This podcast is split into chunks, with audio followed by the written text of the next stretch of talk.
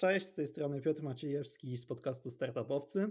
Według Elona Muska kluczową sprawą dla przyszłości ludzkości jest rozwój techniki, który umożliwiłby transport znacznej liczby ludzi i dużych ładunków w krótkim czasie.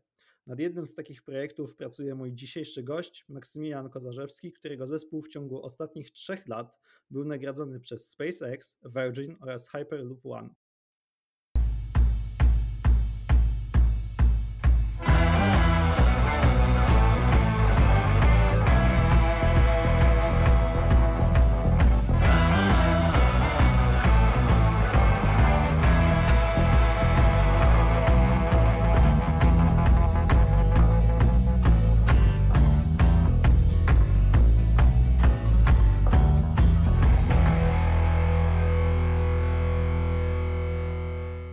Cześć Maksymilian, przedstaw się, powiedz co robisz, czym się zajmujesz. Cześć Piotr, bardzo mi miło. Nazywam się Max Kozarzewski, studiuję inżynierię mechaniczną w, w Szkocji, w Edynburgu.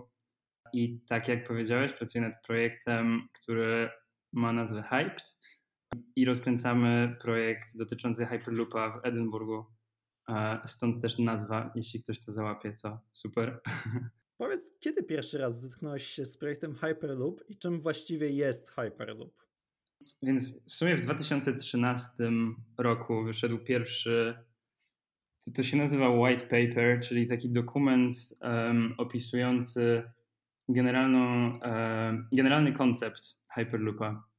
Um, I nie wiem dokładnie w którym roku, ale jeszcze jak byłem w liceum, e, to musiało być, nie wiem, 2015 rok, coś takiego. E, natknąłem się na, na tą koncepcję i uznałem, że to byłoby coś absolutnie niesamowitego e, do robienia i do pracy nad tym. E, no ale tak sobie myślałem, że kurczę, no pewnie nie uda mi się nad tym pracować, przynajmniej do końca studiów. Może tam, nie wiem, na ostatnim roku studiów zrobię jakiś projekt e, dotyczący, dotyczący czegoś takiego. Właściwie nie wiem do końca, czemu tak akurat Hyperloop mnie bardzo zainteresował. Chyba, chyba po prostu jest to dość fajna rzecz, jeśli coś może pojechać na razie teoretycznie 1000 km na godzinę. E, no ale w międzyczasie aplikowałem na studia. E, udało mi się, udało mi się dostać do, do Edynburga. W ogóle nie wiedziałem, że jest drużyna, drużyna Hyperloopa w Edynburgu, ale w pierwszym tygodniu, w pierwszym tygodniu mojej, że tak powiem, przygody uniwersyteckiej właśnie pojawił się gdzieś na moim radarze taki welcome event Hyped, E, zresztą wtedy też prezydentem był, był Polak, nazywa się Adam Anyszewski. Mm, I no, bardzo dobrze sprzedał ten pomysł, więc od razu, za, od razu się zaangażowałem w, w zespół. E, I w pierwszym roku pracowałem nad e, komponentami strukturalnymi prototypu, który wtedy budowaliśmy. Więc to było takie bardzo, bardzo inżynieryjnie fajne, fajne zadanie. Myślę, że na pierwszym roku studiów nauczyłem się w tym projekcie E, zdecydowanie więcej niż e, na samych zajęciach. Hyperloop jest środkiem dedykowanym dla transportu pasażerskiego i towarowego. Powiedz, jak Hyperloop pomoże rozwiązać problemy transportowe i logistyczne? Wiesz, jeśli, jeśli to się uda wszystko zorganizować, bo to się okazuje coraz trudniejsze z roku na rok, wydaje mi się, jak, jak w tym siedzę, a może po prostu ja się więcej dowiaduję. Um, ale no, myślę, że to są dwie różne rzeczy trochę, transport pasażerski i transport towarowy. Jeśli chodzi o transport e, pasażerski, e, no to już zakładając, że ta nasza koncepcja się uda i będą, będzie jakby sieć połączeń Hyperloopa, dajmy na to w Europie, e, no daje to niesamowite, e, niesamowite korzyści, e, bo jakby no pomyśl o tym, że e, masz spotkanie biznesowe w Berlinie, pracujesz w Warszawie i możesz wsiąść praktycznie jak do. Podróż do Berlina będzie jak podróż kolejką podmiejską e, właściwie, bo zajmie to mm, około 40 minut. E, więc o 7 wsiadasz w Hyperloopa, 7.40 jesteś na dworcu głównym w Berlinie i o 8 możesz być w biurze u twojego kontrahenta. E, wydaje mi się, że biznesowo jest to całkiem, całkiem niesamowite rozwiązanie. E, no ale też jeśli chodzi o takie może bardziej środowiskowe aspekty, no to ma to szansę zastąpić e, loty krótko i średniodystansowe, które teraz jednak się przyczyniają do, e, do zmiany klimatu czy do emisji dwutlenku węgla dość znacznie. I no cóż, moglibyśmy się dostawać z miast takich jak, nie wiem, takie połączenia jak Londyn, Edynburg czy Warszawa, Gdańsk, Warszawa, Kraków byłyby zupełnie do zrobienia Hyperloopem. Wspomniałeś też o podróżach właśnie e, kosmicznych, e, w sensie, że, że coraz bardziej i to też motywowało Elona Muska do tego, żeby, e, żeby w ogóle ten projekt odpalić.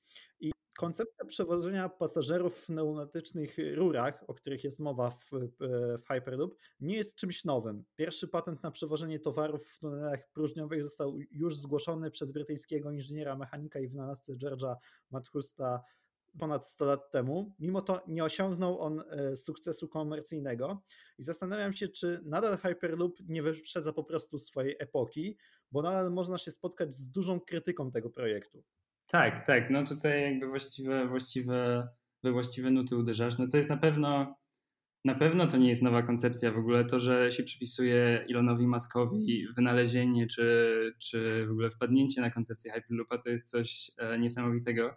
E, bo właśnie tak jak mówisz, e, i Matt Hurst i e, też pod koniec, w ogóle chyba, nie pamiętam dokładnie dat, ale była kolej pneumatyczna gdzieś w Stanach Zjednoczonych. Krótki fragment był zrobiony. No tylko działało to w ten sposób, że był, był taki mały wagonik poruszający się między miejscami odległy, odległymi o jakąś niewielką odległość. Nie chcę tutaj rzucać to było kilkadziesiąt metrów chyba bodajże.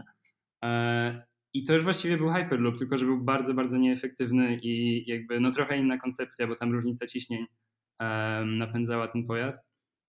Ale wiesz, no wydaje mi się, że jeśli kiedyś mielibyśmy być gotowi na, na to, żeby w końcu technologię Hyperloop zrealizować, to to jest ten moment.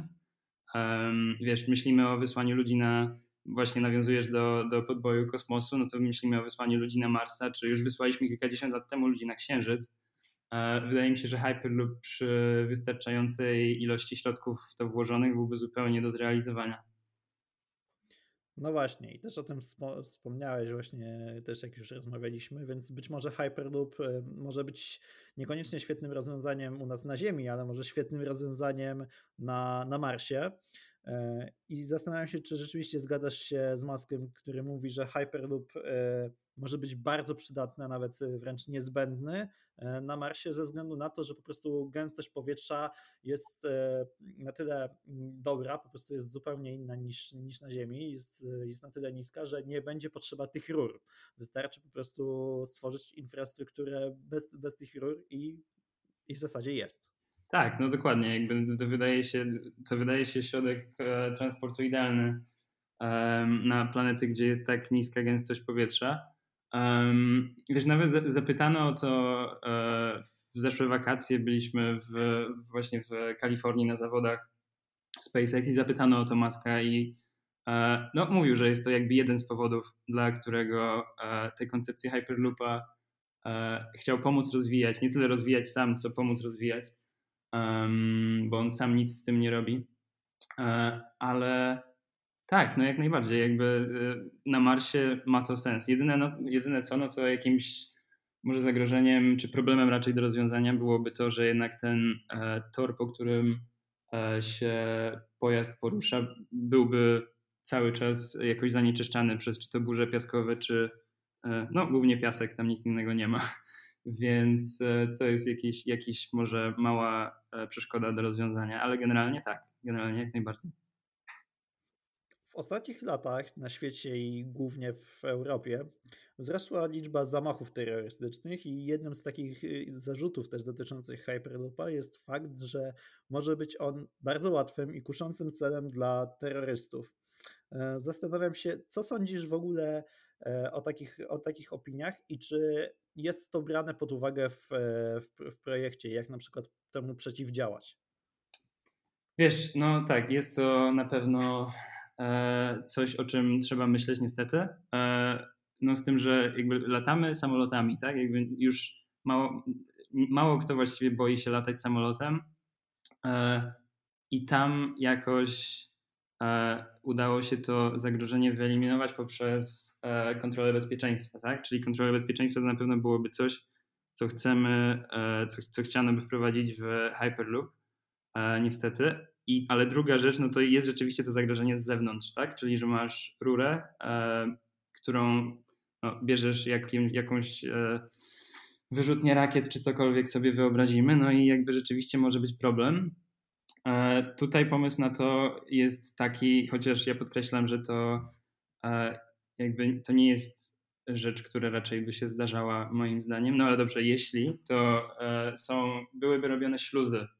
I to też w przypadku jakichkolwiek problemów technicznych niezwiązanych z działalnością terrorystyczną, te, śluby, te śluzy po prostu musiałyby tam być. Czyli w momencie, kiedy występuje jakikolwiek problem w danej sekcji toru, to jesteś po prostu w stanie oddzielić ten fragment rury od całej reszty i uniknąć dekompresji całości.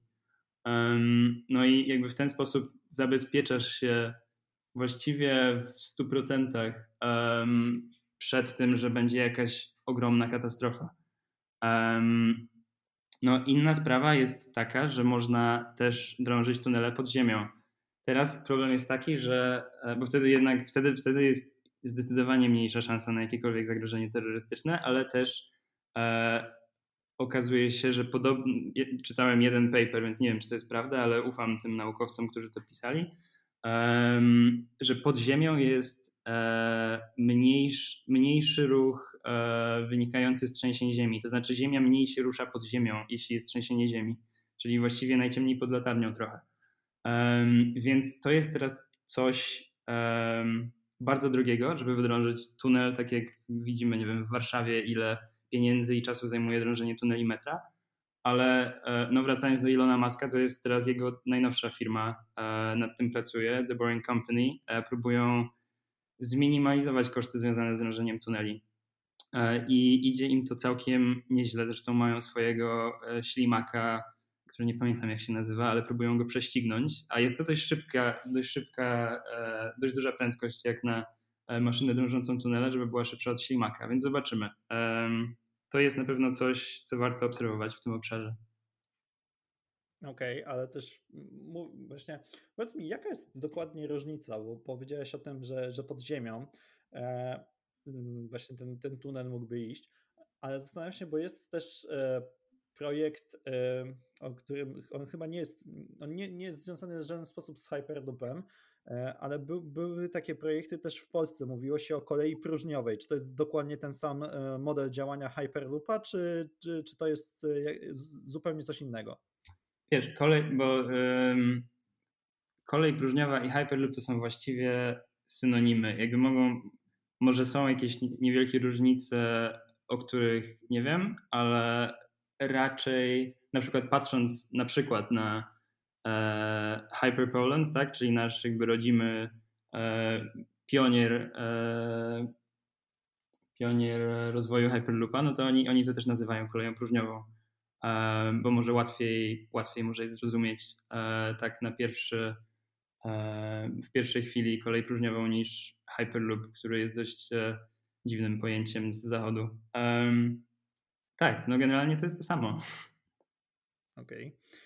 Czy można powiedzieć, że w przyszłości Hyperloop będzie alternatywą dla tradycyjnego transportu? Jeśli się uda, bo ty mówiłeś już też o tym wspominałeś, że coraz trudniej e, jest to zrealizować tutaj na Ziemi.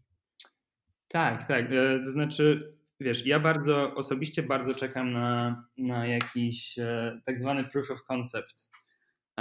I to może nastąpi, znaczy myślę, znaczy to na pewno to nastąpi w najbliższej dekadzie, jeśli dalej będzie z takim, e, z takim powiedzmy uporem, przynajmniej takim realizowany e, Hyperloop. E, I myślę, że pewnie największe szanse na to są nie w Europie.